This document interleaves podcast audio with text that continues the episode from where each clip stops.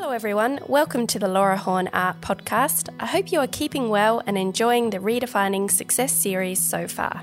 Today is the halfway mark and things aren't slowing down. I have been itching to share this week's conversation. I almost started the series with it, but I've held on to it for weeks. But today is the day and my guest is Kiala Givehand.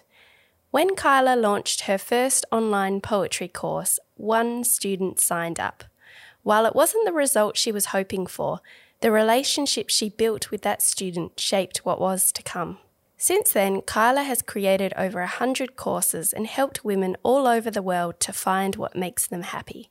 Her work is the culmination of many passions, including poetry, bookbinding, teaching, and intuitive painting.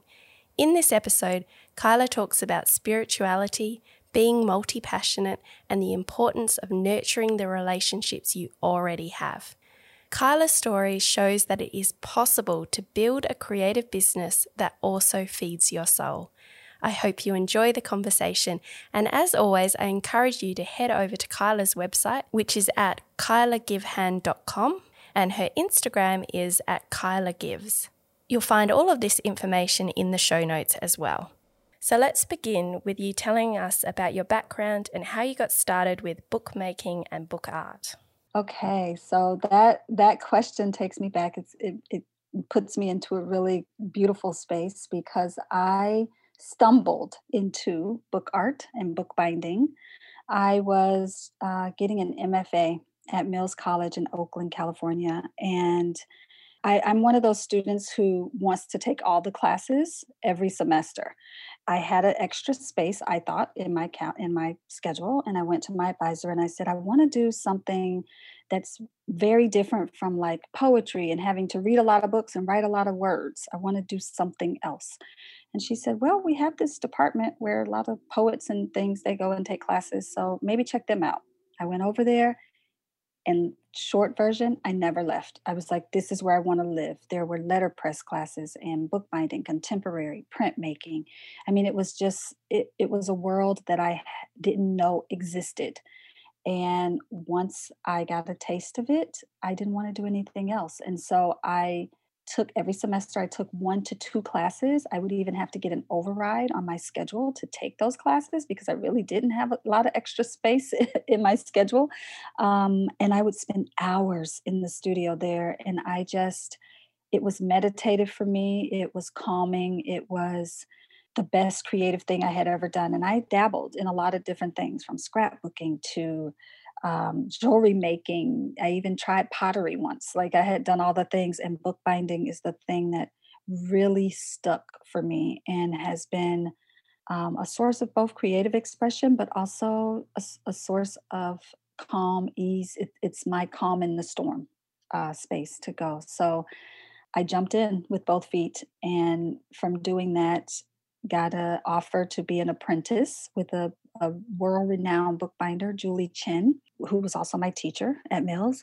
It just became a part of my life, and, and I never looked back. So what do you think it is about bookbinding and making books that you love so much? What was it about that that made it different to all the other things that you've explored creatively? You know, I've never thought about that other than... Other than the fact that, kind of like a found, I, I'm I'm the kind of person, I'm always doing a lot of different things. I'm I stay busy because I feel comfortable in busyness, and uh, when I need to slow down, meditation, traditional meditation, doesn't really work for me the way a lot of people say it works for them.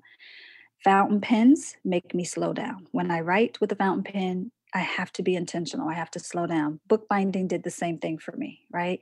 The folding of paper, the creasing of paper, it makes me slow down. You can't really do it quickly. You you have to kind of pay attention and be intentional about it. Um, and so I think that it is a, it, it takes my brain from a thousand thoughts a minute to maybe five hundred thoughts a minute, which for me is like meditation.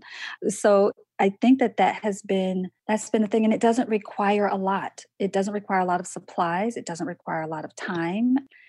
I think that has been the thing that made it stick for, for me. Like scrapbooking required all the things. You had to have the papers and the and the this and the that. You had to have, have a lot of things. Some forms of art require all the things. I tried encaustic once and I was like, oh gosh, no, this is not my thing. And I think it was just that bookbinding doesn't require a lot. It you literally, I mean, I have been in restaurants and felt very overwhelmed and just grabbed napkins and started folding them into books, right? You don't, it doesn't require a lot. So I think that's probably the thing that made it stick for me is it's easy to go to, to get to, it's accessible. And you don't really even have to, I mean, you can learn one book structure and just keep repeating that over and over again. It's interesting that you say that it's easy and accessible because in my mind, sometimes I have thought, oh, I don't know how to do that. Like I've seen other people put books together and it's almost felt a little bit outside of, of, of my capabilities, which is, is crazy. I know it's crazy, but I just, I wanted to share that because I'm wondering if anyone yeah. listening has thought about making books and wanted to, you know, maybe create a little art journal or something like that, but haven't actually, you know, known how to do it, and it's been some kind of barrier. Yeah, I don't think that's crazy at all, actually, Laura, because I look at what you do and I say the same thing you just said in relationship to what you do. I go, am I ever going to be able to do that? I don't I don't know that I'm ever going to be able to make abstract art that way or paint beautiful watercolors this way or doodle those flowers onto that to make them look that way. Like I just, I look at, at what you do and I say the exact same thing. So I, I literally think it is, I think it's just a matter of, you know, I think one of the things you said in one of your classes that I've taken is that you've basically shown us the, the techniques and you've shown us how to do it. Now the work for us is to practice, basically, in so many words. I'm not quoting you exactly, but right. The practice, the repetition, the doing it over and over again, right, is what is how we get comfortable. So I don't think I don't think that's crazy at all for you to feel that way or say that. It's so true because it's something that I haven't done. So because of that, I don't have any confidence. I haven't built any confidence around bookmaking. But as soon as you start doing something, then you build that confidence step by step. And then the fear and the, you know, the things that you've put in place, the barriers melt away. So if someone wanted to get started with book art, what would you suggest? I would say, um, obviously, I would say come and take a class with me. I'll make it very easy for you.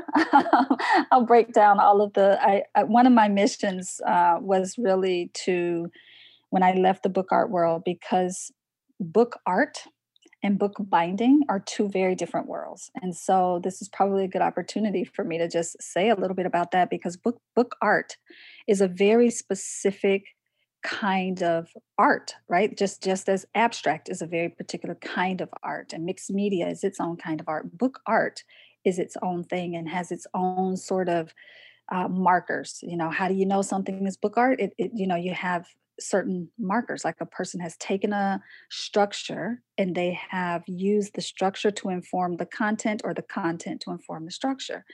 And that book art has a very different intention behind it than just bookbinding, right? So I lived in that book art, the very traditional book art world for several years. And there were times when I didn't, I felt out of place. And and I felt like I didn't belong there or that I didn't, um, I wasn't good enough to be in that world.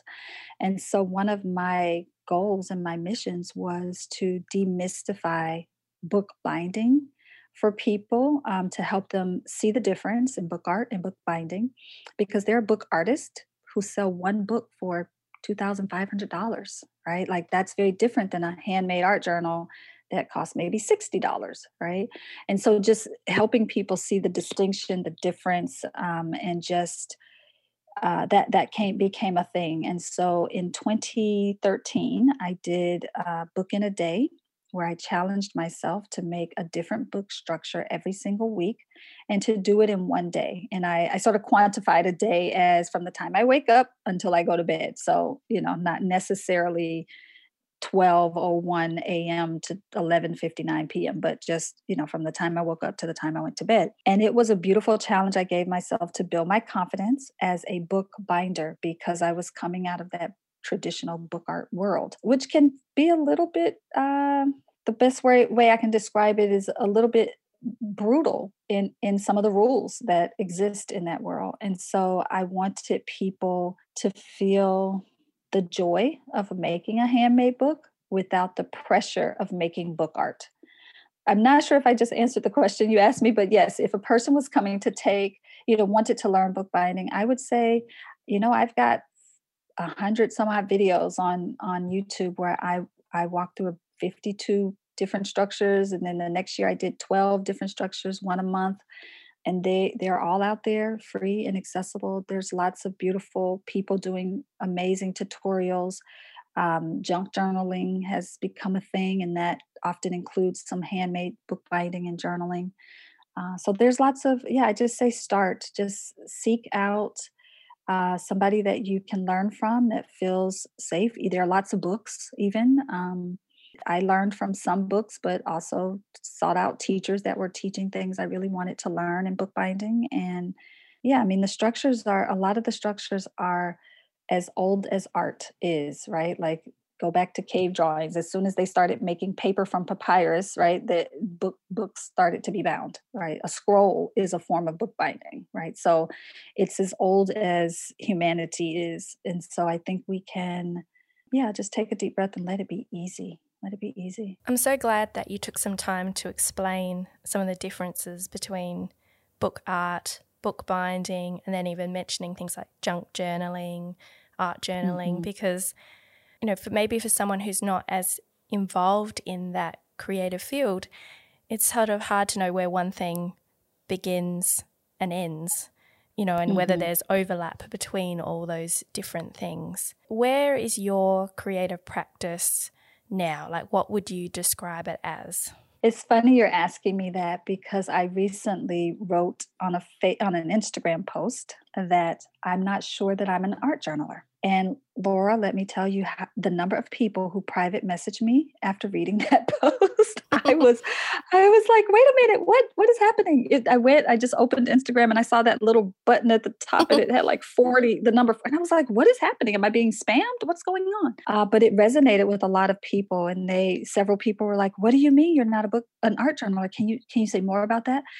And I think that there is this, um, definitions that emerge when we begin to label something, right? Uh, then we have to give it boundaries. We have to be able to tell it from something else. And so I think the art journaling world has created, right, a language around it that when I sit down and really think about what I do in my creative expression, what my creative expression looks like, the words I would choose would be visual journaling as opposed to art journaling, because I do think that there is a, um, I don't know, I mean, I look at people who do what I think is like beautiful art journaling, and I go, yeah, no, that's not really what I do. My, my work often, my creative expression starts with words.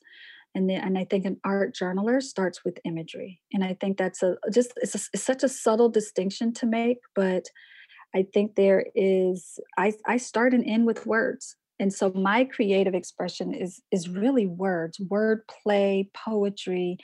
Um, I mean, I have a degree in poetry, which doesn't really mean anything, but it, it I remind myself of that often, because it it is almost like my permission to write really bad poetry in order to get to really good poetry. So my creative expression right now is is really focused on, I call my books vessels. And so I create these handmade vessels that are intended to hold my ideas, my images, my imagination, my dreams, my hopes, my desires, all the things. And it all spills out of me in the form of words. And so whenever I sit down to create a journal, sometimes I'm just folding paper and I don't know what it's going to be.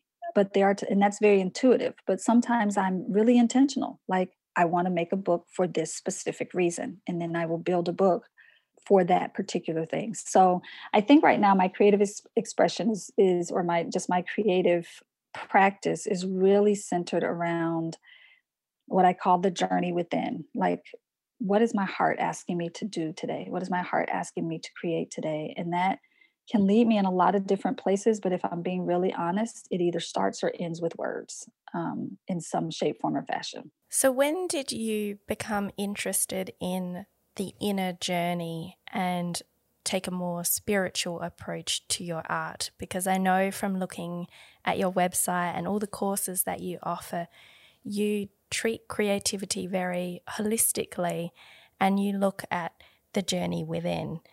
When did that start to come through?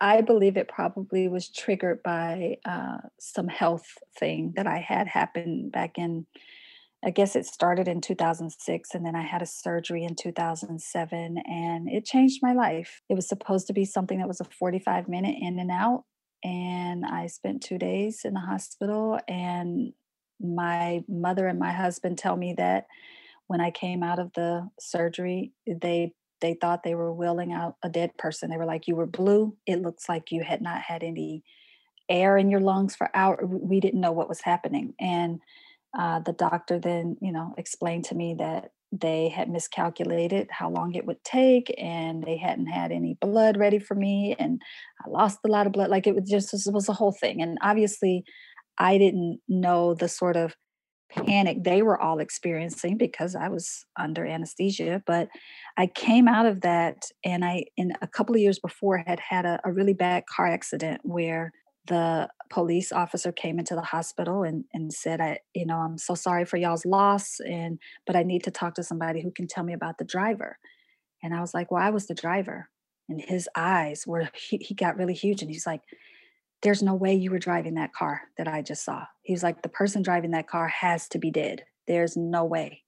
And so I feel like those two experiences were almost like me hearing the voice of God saying, this is, life is short. Life is short. Live the life you're here to live. Do the thing you keep putting off doing. Stop.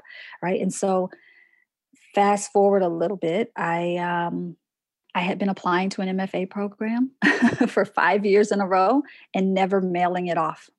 I would write up all the essays I needed to do, and I would write out a check, hand write a check, and put it in an envelope, and I'd seal everything up, and I would never send it off because fear. Fear kept stopping me. Like, nope, your manuscript's not good enough. Your writing's not good enough. You're never going to get in. They only take ten people a year. You're not, there's no way, ten people out of thousands, you're never going to get in.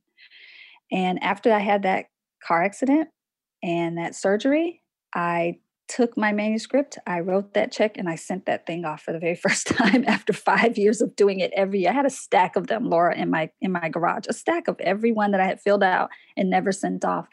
And then that year, two thousand seven, I sent it off. And I think I just had what I call a spiritual awakening, a, a different connection to what it meant to really be alive. Um, and the thing that helped me come back from that surgery was uh, I started making jewelry, and just put string. If you've ever done jewelry making, stringing those little tiny seed beads onto an onto a piece of thread is like meditation in and of itself. And I had a lot of time to really think and hear and listen um, to my own inner voice, which I think is also, you know, the voice of God speaking to and through me. And I just I just had a lot of insight and epiphanies. I had a lot of quiet time. I, I had to quit uh, a couple of jobs that I had. I was the kind of person that had three jobs, three teaching jobs. I was a teacher in, in the high school, and then I would teach college classes at night. And, and then I was teaching online classes. And literally my, my world came to a, a halt. And I had to really focus on my own personal health. And I had to bring myself back. I like to say I had to bring myself back online is kind of how I describe it. Like, I needed a reboot. I had to hit the restart, reboot button. And um, I think during that entire process, like, I would spend hours alone in the house because my husband and my nephew, who I was raising, they would be off at school and work. And I was home alone just with my own thoughts. And, uh, and I think that that the art part of, of uh, making jewelry and, and just looking for anything. I tried learning to knit and crochet. And like, I just tried a bunch of different things because I needed, I needed an outlet to help me move through what was happening to me in terms of like, God, what is it that you want me to do here? I don't, right. I, I was feeling that. And so I think that that is when the two started to come together, is I just had like a little bit of a shakeup. Like, it was almost like, you know, spirit grabbed my my arms and just kind of shook me and said, listen, you have a life to live and you're not doing it. And you have a purpose here and a mission and you're not living into it. And so I took that. Um, and when I got accepted to Mills, I took that as a sign that I was on the right path, doing the right thing, living into my purpose. And when I tell you that Mills College changed my life, that M F A program changed my life, I came out on the other side of that a completely different person. Uh, Mills College, uh, when I was there, was all women undergrad, and then it was co-ed for the graduate program. And I sat in classrooms with women who were twenty, twenty-five years my junior, younger than me, and women who were twenty-five, thirty years older than me. And I sat there and I listened to stories of empowerment and stories of despair. And I just never felt so at home in my body, right? To be sitting and hearing the, yeah. I, so the long, this is a long way to say, I think that it took, and I and I hope that it does, my goal is to help women not have to have that sort of big life event thing that shakes them up for it to happen for them, right? To hear the voice before you get to the point of everything having to tumble down in your life for you to hear it, um, which is pretty much what had to happen to me. I like everything, my my work, my freedom, my independence, all of it had to kind of come crumbling down for me to really see that I was not on the path that that was really my path. Um, it was the path of everybody saying, oh, here's how, here's what the, the degree to get to get a job, and here's what you need to do to get this job, and here's what you have to do to buy that house. And I had to be broken all the way down to just my voice and the voice of God to be able to really, to know what to do. And I think that's when the two became one for me. Uh, creativity and spirituality, mm. for me, come from the same space. I wonder if I could ask you a question. I have yeah. a few people in my life who have come to me and said that they want to connect with their spirituality, but they're finding it really hard and they don't mm. feel like they're a spiritual person. Have mm. you ever had an experience of helping women or men who mm-hmm. are struggling to connect with their spirituality? Oh my goodness. I think that is pretty much the work that I do all the time. Uh, and I do primarily work with women. Um, I do. Um, I have a few men in my community, but I, I do tend to work primarily with women. And I think what I have noticed over fifteen years of doing this work is that because I was doing this work and I didn't realize I was doing this work before I had my own sort of awakening, which is a whole other story in and of itself. But the work that I do now with women primarily is we start, um, you know, you may have noticed I call myself a, an alchemist, a life alchemist or creative alchemist. And it's because I do use the elements, right? The, this idea of fire, air, earth and water uh, to, to sort of connect into what is happening in our own lives, right? And so when people come to me and they and they are having what I call um, sort of like a spiritual drought, because I think we're we're all, you know, it's kind of like having cre- creative block. A lot of people talk about creative block. And I feel like sometimes we can have spiritual blocks as well. And it for me, I find that it often happens after there has been a trauma or there has been something has happened that makes you feel like maybe God, and, and I, I use God, but I often just say universe, source, because, you know, everybody has a different word for what, what it is they're feeling, energy, right? Whatever it is. Mm. But I often realize that when I start to talk to them, I realize that it has, ha- there has been something that has literally made their spirit retreat from their body to protect itself. And so they're feeling a disconnect in that moment. And so we kind of have to, I, I'm not a therapist. I don't claim to be a therapist. That is not the work that I do, but I, but I, I do work with people to help them connect back to the story that will help them see where the disconnect happened. And it usually is a moment where they needed, their spirit felt it needed to be protected from what was happening to them or around them. And it could be something as simple as being in a car accident, like I was, right? And, you know, one thing I didn't say about the car accident is it took me eighteen months to drive again before I would even drive. It took me eight months before I would get in a car, right? I walked everywhere. I rode a bike. I would not get in a car for like eight months, right?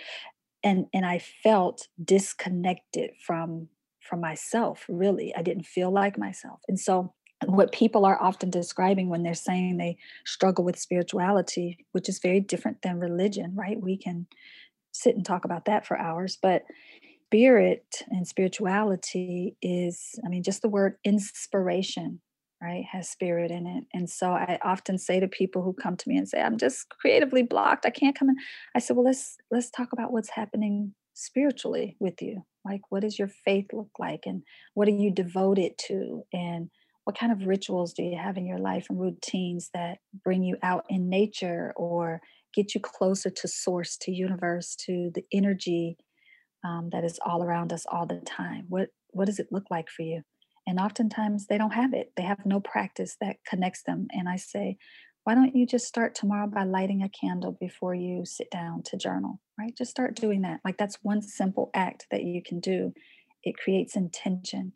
Um, and I think with intention, we bring attention, right, to the thing that we are trying to call into our lives. So I, I'm not sure if I'm really answering the question, because I'm also trying to, I guess I'm tiptoeing a little around the conversation about spirituality, because it can be so off-putting for some people or mm-hmm. difficult for some people. So I guess I'll just say that when I talk about, when I use the word God, I'm, I'm also speaking, you know, source, universe, energy, whatever name you want to give it. That's, I think it's important for me to just repeat that mm. piece, because um, I don't want anyone to think that this is a conversation about religion, because I, I make a, an extreme distinction between spirituality and religion. You've answered the question beautifully. And I have to say, like, there's a few things you said there that really hit home and were very helpful.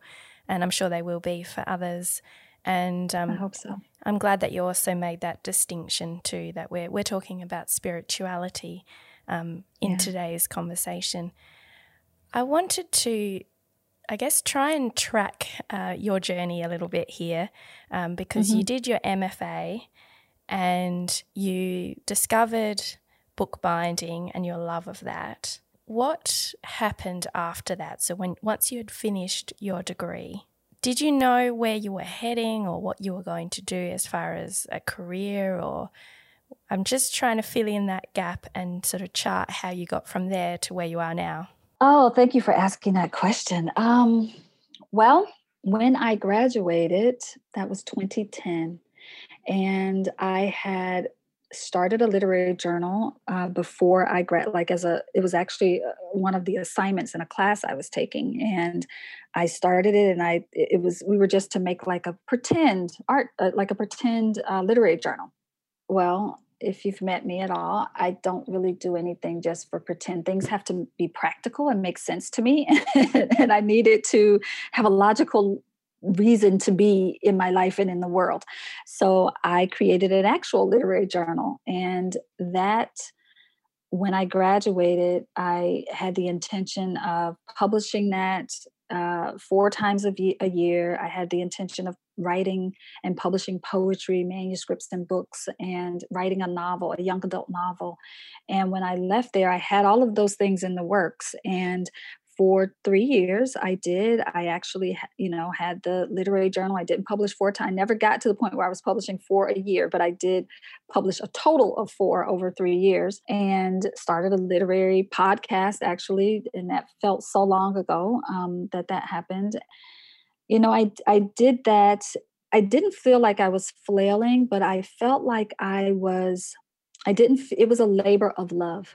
It wasn't a way to work. And like I said, I was working, I was apprenticing with Julie Chen. And so I was working with her. And Julie is what I consider a book engineer. She's definitely a book artist, but she engineers her books. They they are magical, the way she creates. And, and so being in her studio day after day and watching her and sort of seeing behind the scenes how she creates her books and the magic that they are, just, it was so much inspiration and so much fuel for my own, what could be next for me, that I just started doing the things that I thought would bring me joy.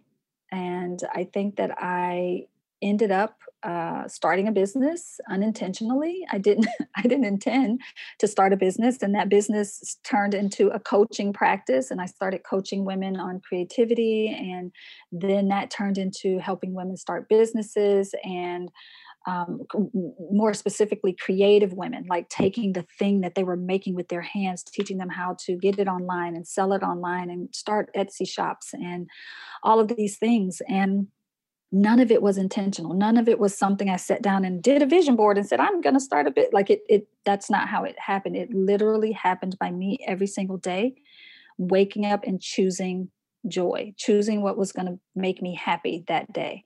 Um, and I know that sounds cheesy and a little bit cliche, you know, just to track back a little bit, I had just come from a life where I wasn't doing that. That wasn't that. And I vowed to not go back to that, to not go back to living a life where I was just doing what I was supposed to do, to be, uh, you know, living the quote unquote American dream, the house with the dog and the kids and the right. And I was like that. I don't think that's my life. I don't. That didn't make me happy. I did that. I had the big house with the big yard and the two cars and the right and the ski trips twice a year and the vacations and the, and I was not very happy. I I think people from the outside looking in saw happy, but I didn't feel happy. I didn't feel purposeful at all.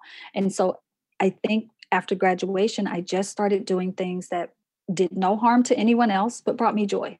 Right. I just started choosing that day after day after day. So I, I continued to teach at the college level, and I, you know, I taught a few college level courses um, at a, at the local colleges in, in Oakland. I just, yeah, I, I, I've always been a teacher, and I think I always will be a teacher. And eventually I woke up one day and I said, I cannot teach for anyone else. I need to create my own school. I need to do things that bring me joy. And so I started teaching poetry classes. And if I'm being, you know, fully transparent here, Laura, my very first online poetry class by myself, not attached to any academic institution, I had one person sign up, one person. And I was devastated. And after I got over my devastation that I could only get one person to sign up for a class with me, I sat with her, and for six weeks, the two of us wrote beautiful poems together, and I taught her different forms, and it was it was the most beautiful experience. And I almost canceled. I almost said, you know what? I didn't get, I, I don't think I'm good at this because I didn't get, I only got one person to sign up.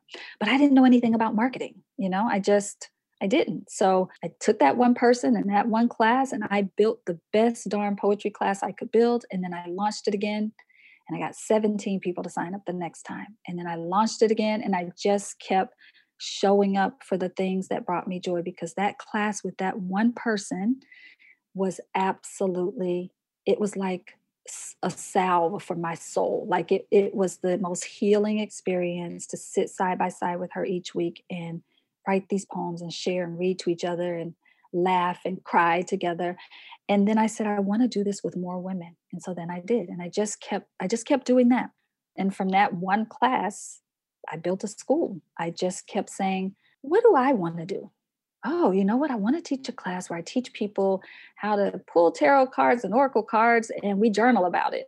Right. And, and so I just kept, every class I create literally is a class I want to take. And that's how I have built my business, is what is it that I need and want to do in the world? What would have helped me? And, and so that's, that was, that's been the journey, is every time I have an idea for a class, I go, is that something I would want to take? And if it's a yes for me, then I create the class. And then I invite other people to sit with me and beside me while we go through the class together, right? I'm always a student in my own classes, which I know sounds kind of crazy, but I do. I create the class, and then I go through the class as if I'm a student. Like I get a journal, I do the lessons, I treat it like, like I don't know what's coming. Uh, so that's that's been my that's been my journey. I just literally have built a school based on classes that I wanted to take. So when did you create that very first class? I want to say it was two thousand twelve, maybe even two thousand eleven, maybe the, sort of the end of twenty eleven, twenty twelve, because I had I had been at least a year out of Mills, and I graduated in twenty ten. So yeah, it was probably a twenty eleven, twenty twelve. And what was it like to create your first online class?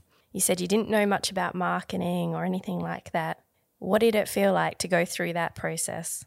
So I have a, I do have a degree in curriculum design and technology and online learning, um, which I had before I got the M F A.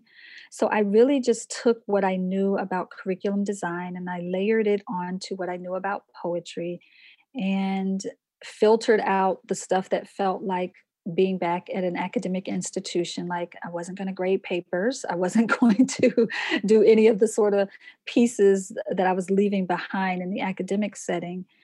And it felt, this is going to sound cliche, it just felt fun. It felt fun to research, oh, what poems will I bring when I talk about writing sonnets, right? Like, of course, I'm going to talk about Shakespeare, but then I want to give people permission to break the rules of a sonnet and see what other kind of things they could do if they, you know, look at what Shakespeare did, but now do this other thing and try this. And so everything as I was building it was about, oh, what would be fun? What would be a different approach to how they would, you know, see it some other place? So I did a lot of reading and scouring through all my poetry books that I had collected over the years and just really fun. It, I, I built it based on what felt fun, right? There, there are probably a hundred different poetic types that I could have taught, but I picked the ones that felt most fun to me. We started with something I would teach my seventh graders when I taught seventh grade, you know, let's make a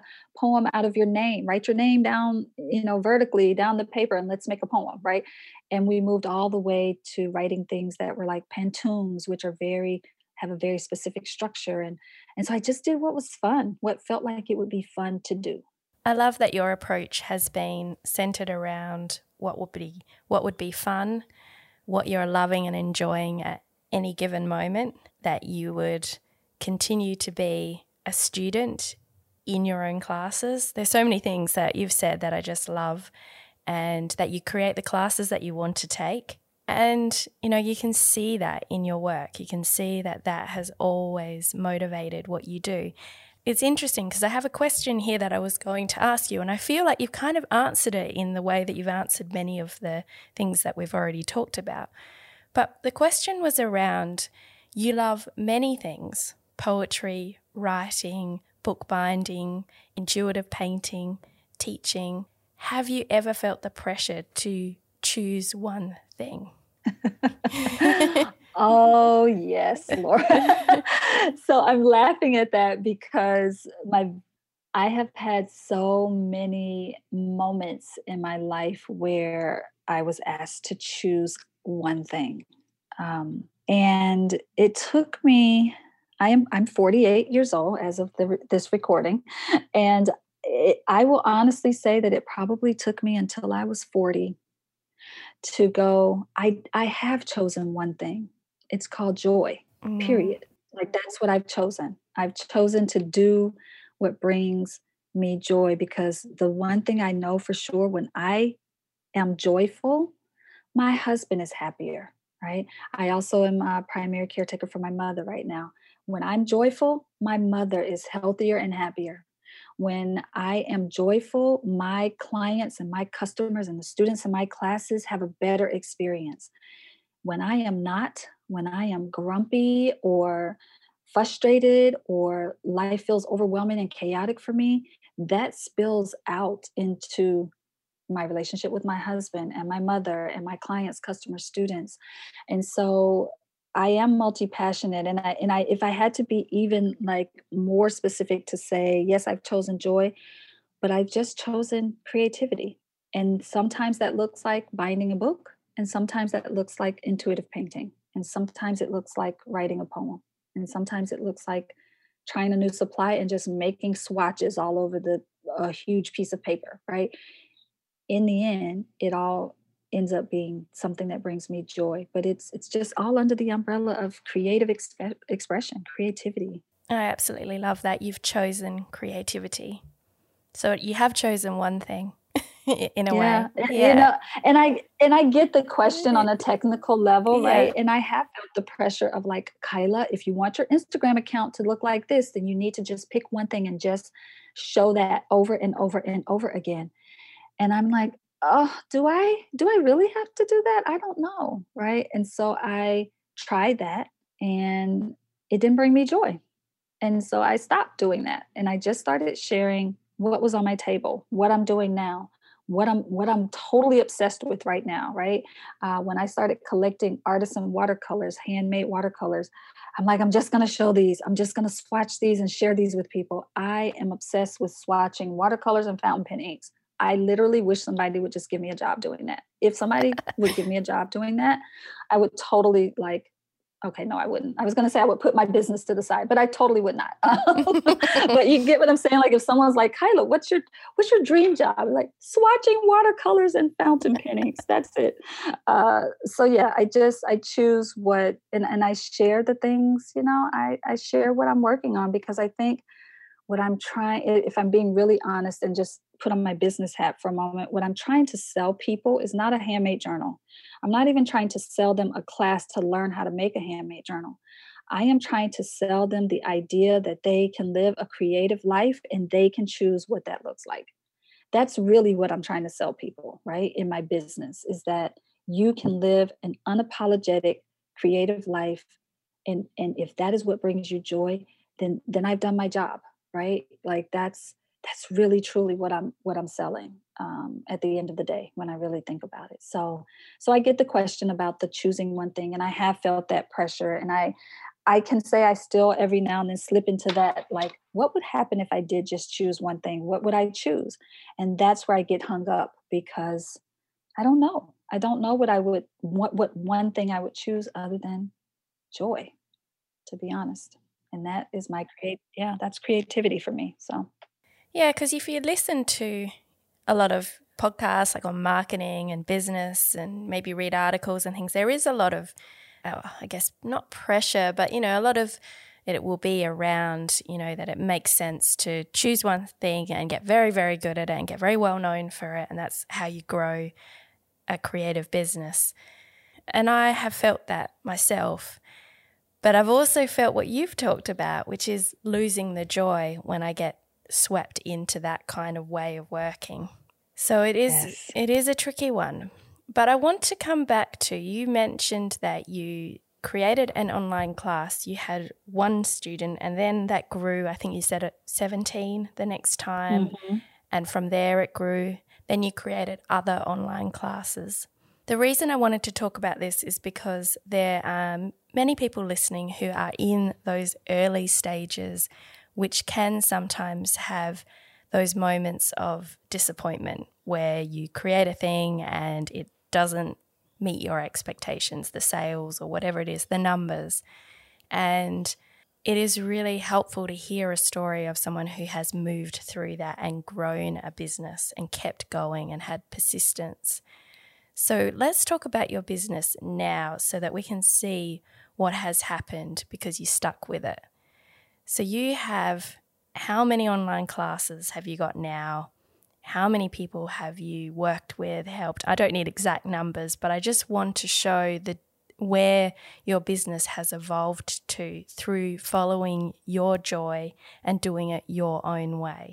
So, okay, I love this question, and I'm I'm going to bring a couple of things to the table. So I probably have created more than one hundred classes at this point.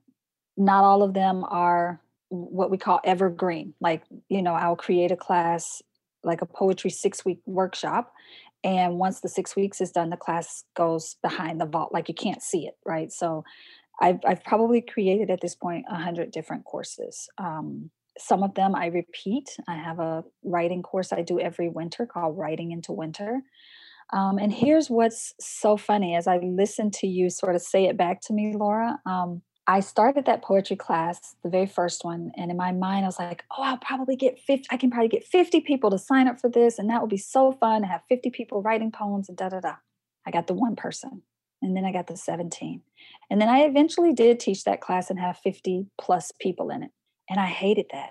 It was too many people. I couldn't hear everybody's poems. I couldn't get everybody, you know, not everybody had time for sharing. It was, and so now when I run a, a writing class, a poetry class, uh, I usually only take twelve people in there. So it's an interesting thing for me to even hear it, hear it now, go, oh, right. I, I set out and I wanted a lot of people. And now when I do a class, I, I cap it at twelve, because the one thing that has been the most important part of what I do, and I think I just did it intuitively, but now I can look back and say, oh, now I do it with intention, is nurturing the people that have said yes to me. And I can't hold space for fifty poets at once and do a good job at it, right? So, okay, so I wanted to say that piece of like, oh, right, I looked at where I started was like wanting all of these people, and then zoom out and go, now I only make room for twelve, because that feels more, it actually feels more spacious to me. It feels more um, like what I, how I want to show up as a teacher. So that's, that's one piece, is sometimes we, we have to start one place to end up in that same place, right? Like I, now I go, yeah, seventeen sounds like a lot of people. That sounds like more people than I actually want in a class of poets, right? Um, so that's one piece. Uh, the other piece, I think, you know, I have, I've worked with thousands of people. Um, my email list is uh, over ten thousand people. And I, some days go, are these ten thousand people really listening? Do they really open my emails? And every now and then I'll look at the metrics and the analytics and the things, and I'll go, oh, wow, eighty-two percent open rate. That's, I think that's pretty good, right? And I go, hmm, what's the magic formula here? Like, how, what did I do to do that? And I don't know what the magic formula is. Um, let me just say that right out of the gate. But what I know, what I do is I spend more time nurturing the people who have said yes than wooing the people who have yet to say yes. So we spend a lot of time hearing, you know, here's how you build your list. Here's how you get more people. Get a thousand people in a week. Here's how, right? There's a lot of that uh, chatter that happens in our heads when we start businesses. And I want to say to people who are just starting out, you're going to start with zero people following you. That's what we all do. We all start with zero when you decide, right? Um, unless we got some family, friends, a few, you know, maybe we've cultivated a little bit there. But when we start building our list, biggest thing I can say to people is don't forget the people who have said yes, because you're trying to get other people to say yes, right? Like nurture the people who've already said yes to you. Love on them, um, you know, give to them before you give to people who haven't said, right? I see so many people, here's a freebie for you. Here's a freebie, here's a freebie, here's a freebie, which I think is great. It's a beautiful way to get people to know what it is you do and, and be a part. But but from time to time, I just give free things to people who've already said yes to me, right? That other people don't necessarily get. And that has been a practice that I've continued since the beginning, right? Which is why I think people do open my emails that have been on my list for ten years, right? I have people who literally have been on my email list for ten years. I have people who consistently take classes from me because they know that I, I do tend to over deliver uh, to the people who have already said yes. And so that, that piece for me, I don't, I think a lot of times we can get hung up on uh, what it looks like from the outside. But what's happening on the inside of my business is I spend a lot of time nurturing relationships with people who've already said yes. They already clicked on the button, said yes, signed up for the class, signed up for the free thing, uh, bought the the this, that, or the other. And I spend time getting to know them. I, I have a conversation with them. I, I say things like, hit reply and tell me blah, blah, blah. And when they hit reply and tell me, I respond back. Thank you. Thank you for sharing that with me, right? Um, it takes a lot of time. It does. Don't get me wrong. And it oftentimes pulls me from some of the creative work I want to be doing. But in the end, it is the thing that also makes it possible for me to launch a class and not have to do a ton of marketing if I want to get twelve butts in seats, right? If I want to get twelve people to take a class from me, I usually don't have to go outside of my list to do that. I don't have to do a big marketing campaign and boosting a post and this, because I'm just trying to get twelve people to say yes to poetry. And usually those twelve people are already on my list. I've already been nurturing a relationship with them. So I'm not sure if I answered the full, full question there, Laura, because I kind of got on my little rant about nurturing your people. But um, that has been, that has been the thing for me. Again, going back to joy, it brings me a lot of joy to do that. It brings me a lot of joy to read people's emails when I've asked a question in my email and they respond back to it. It feels like a dialogue, like a conversation, like a pen pal, right? Like, you know, like somebody, I wrote someone a letter and they wrote me back. Uh, it kind of feels like that to me. And that brings me joy. You absolutely have answered the question. Just wanted to say that. um, and I'm really glad that you talked us through and let us sort of go behind the scenes, because one of the reasons that I started this interview series that I'm working on at the moment is because I wanted to showcase artists and creative people that were achieving success in different ways, and in particular success that might not be so obvious on social media.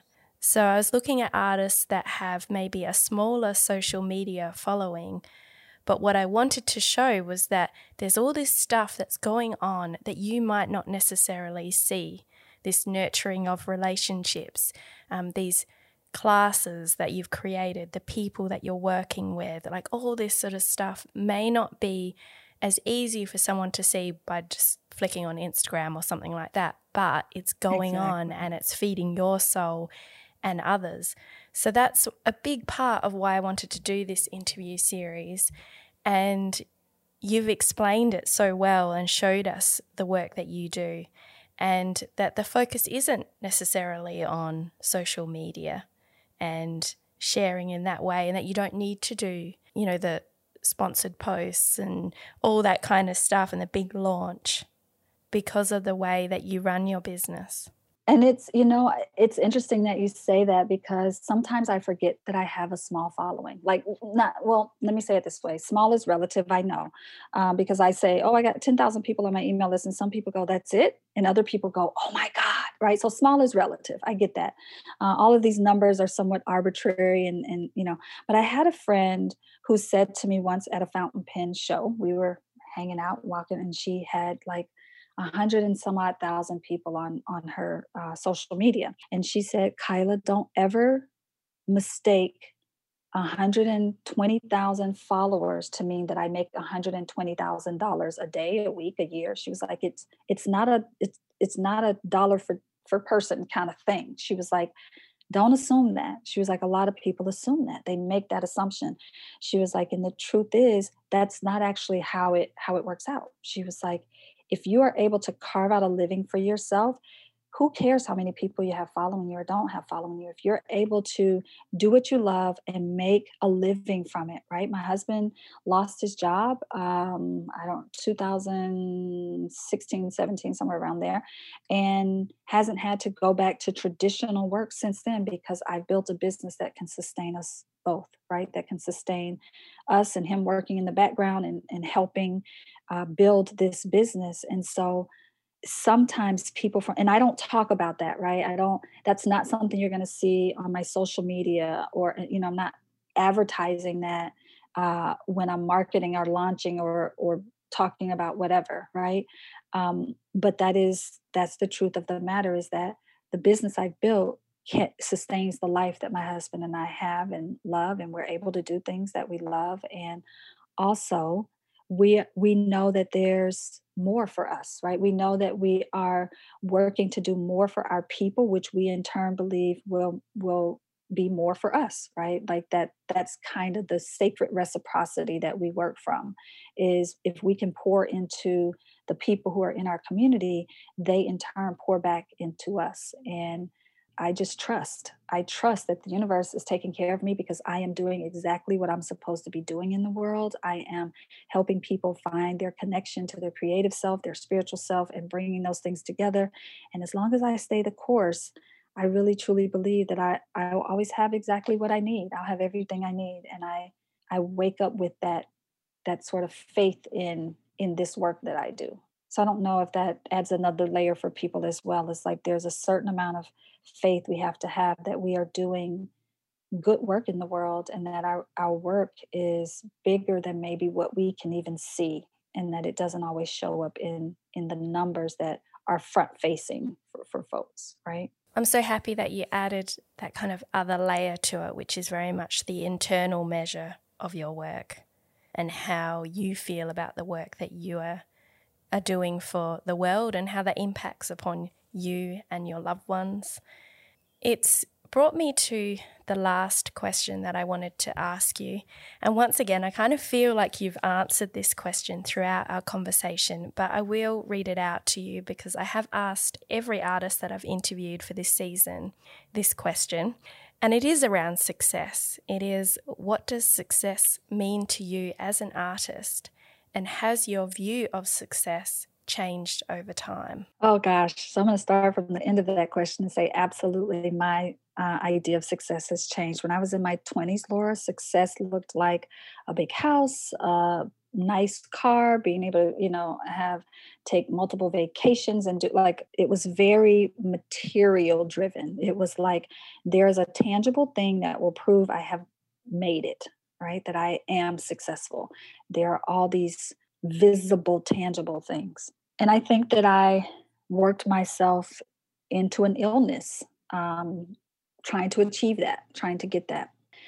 There's nothing wrong with that being a benchmark for people. I, I want to say that too. Like, if that is, if that's your thing and that's what drives you and that feels like purpose for you, I'm not in any way disparaging that.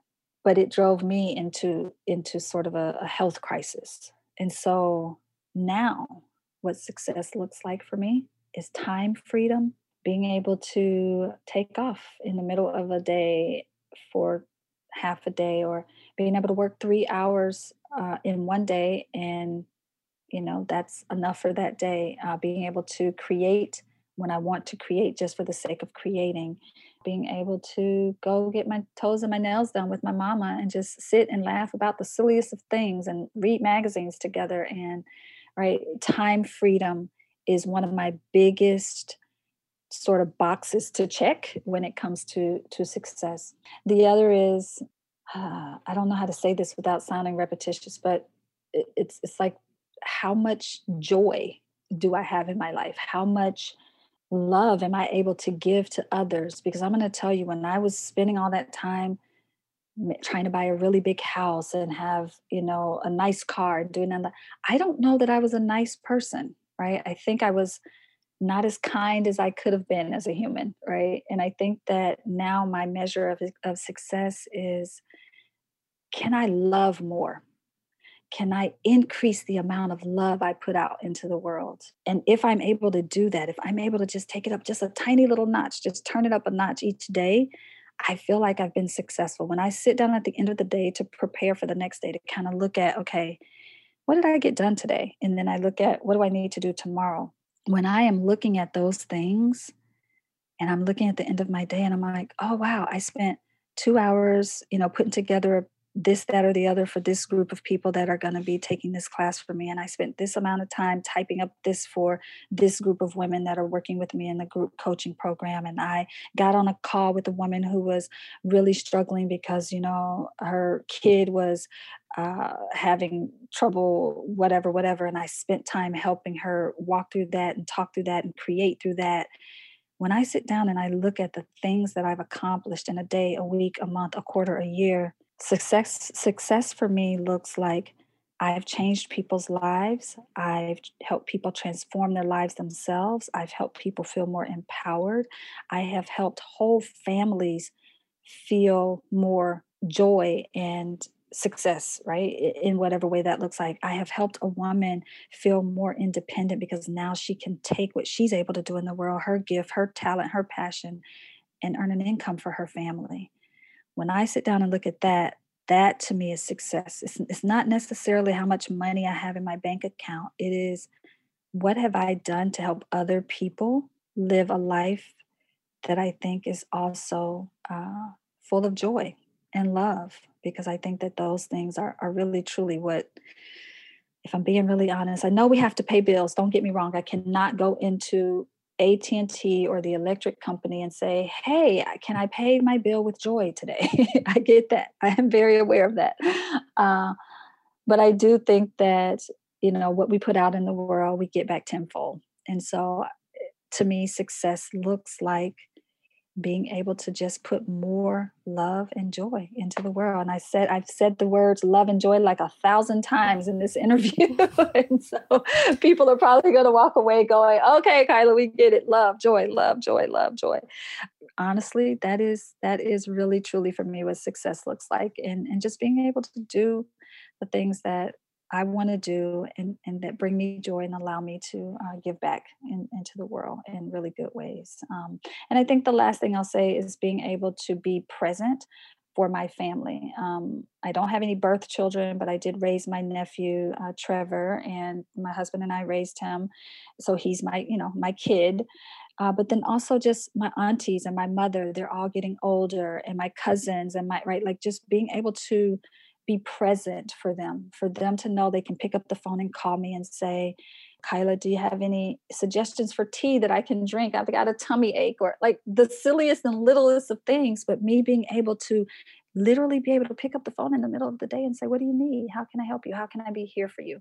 Right. So those are the things that I think um, really mark success for me. And then the last one I'll add to that, Laura, is when women that I have worked with come back to me two years, a year later, six months later after working with me and say, Kiala, you were right. I can create a life that I love, and look at what I've done. Look at this thing that I have done.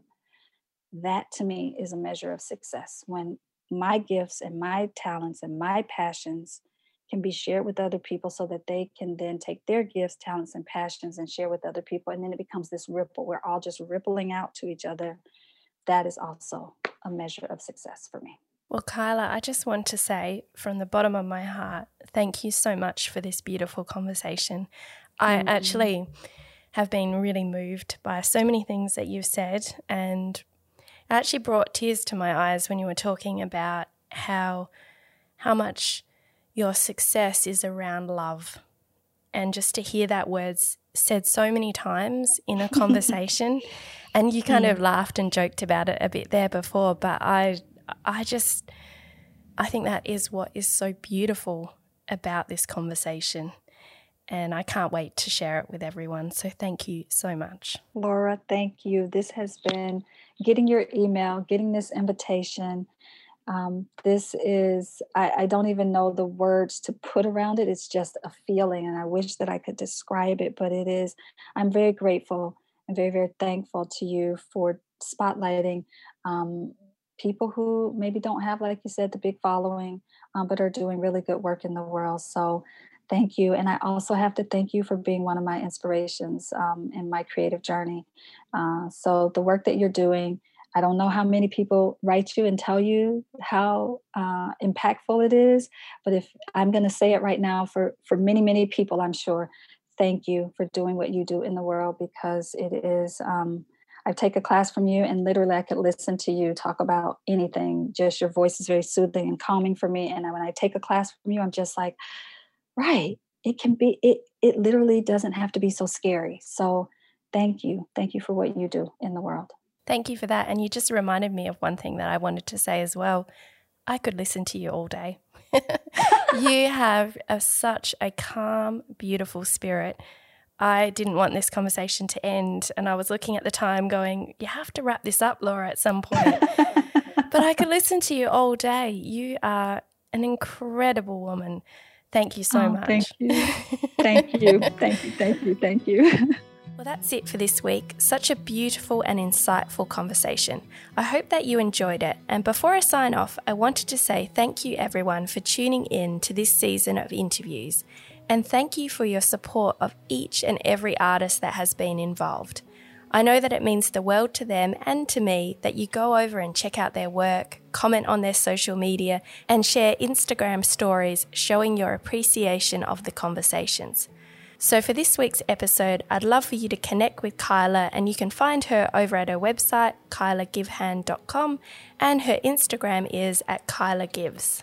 I'll just spell that one for you. It's K I A L A G I V E S. And you can also follow along with my journey at laura horn art dot com and over on Instagram at laura horn art. Have a wonderful week, everyone, and I hope that you'll tune in next time.